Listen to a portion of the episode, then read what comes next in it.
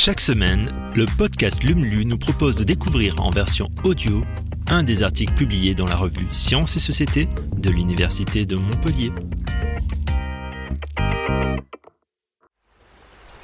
Vaste domaine d'exploration, mais aussi habitat et source de nourriture, c'est aux océans que ce 18e numéro est consacré. Alors n'hésitez plus et plongez dans l'univers de l'hume.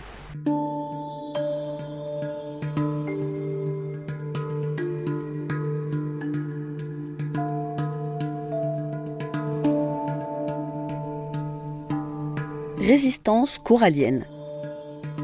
Parce qu'on protège mieux ce que l'on connaît bien, les chercheurs plongent dans le génome des coraux afin d'identifier ce qui confère à certains d'entre eux une résistance à la température bien utile en ces temps où celle de l'eau ne cesse de grimper.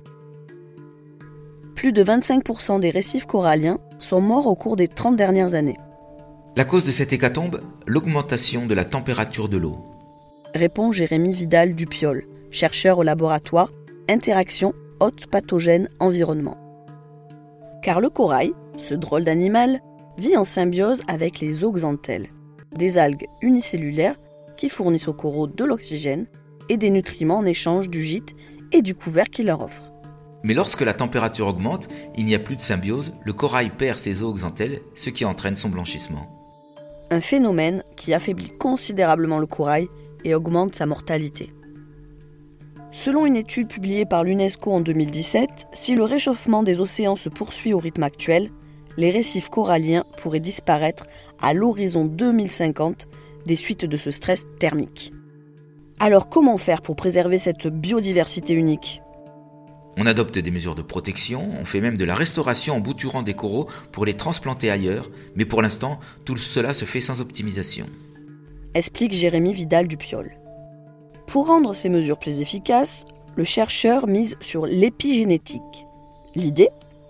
Identifier grâce à des données de séquençage les biomarqueurs épigénétiques des individus les mieux entraînés au stress thermique et donc qui résistent le mieux aux hausses de température. Car ces coraux thermotolérants sont ceux qui affronteront le mieux le réchauffement climatique.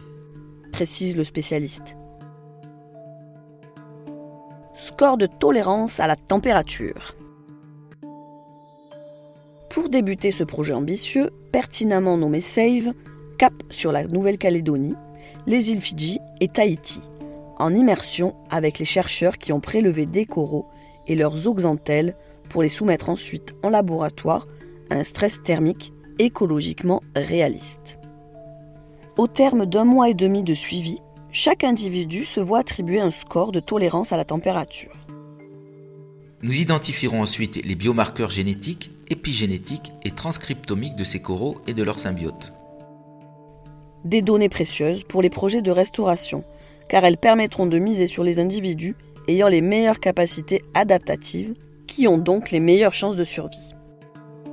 Des informations indispensables également pour la biologie de la conservation et la gestion des écosystèmes, car elles permettront de mieux identifier les zones à protéger. Complète Jérémy Vidal du Piol. Pour accompagner les gestionnaires dans cette mission, les chercheurs travaillent d'ailleurs en collaboration avec le laboratoire 6 de Diag sur une idée révolutionnaire. Mettre au point sur la base de ces résultats un test rapide de thermotolérance qui leur permettra de déterminer facilement quels individus résistent le mieux au réchauffement. Pour les récifs coralliens, la résistance s'organise.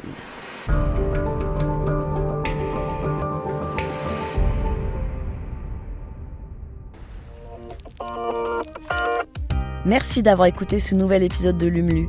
Si vous le souhaitez, vous pouvez nous laisser un avis sur Apple Podcast ou sur Spotify. Et vous pouvez aussi le partager autour de vous. À la semaine prochaine pour un nouvel épisode.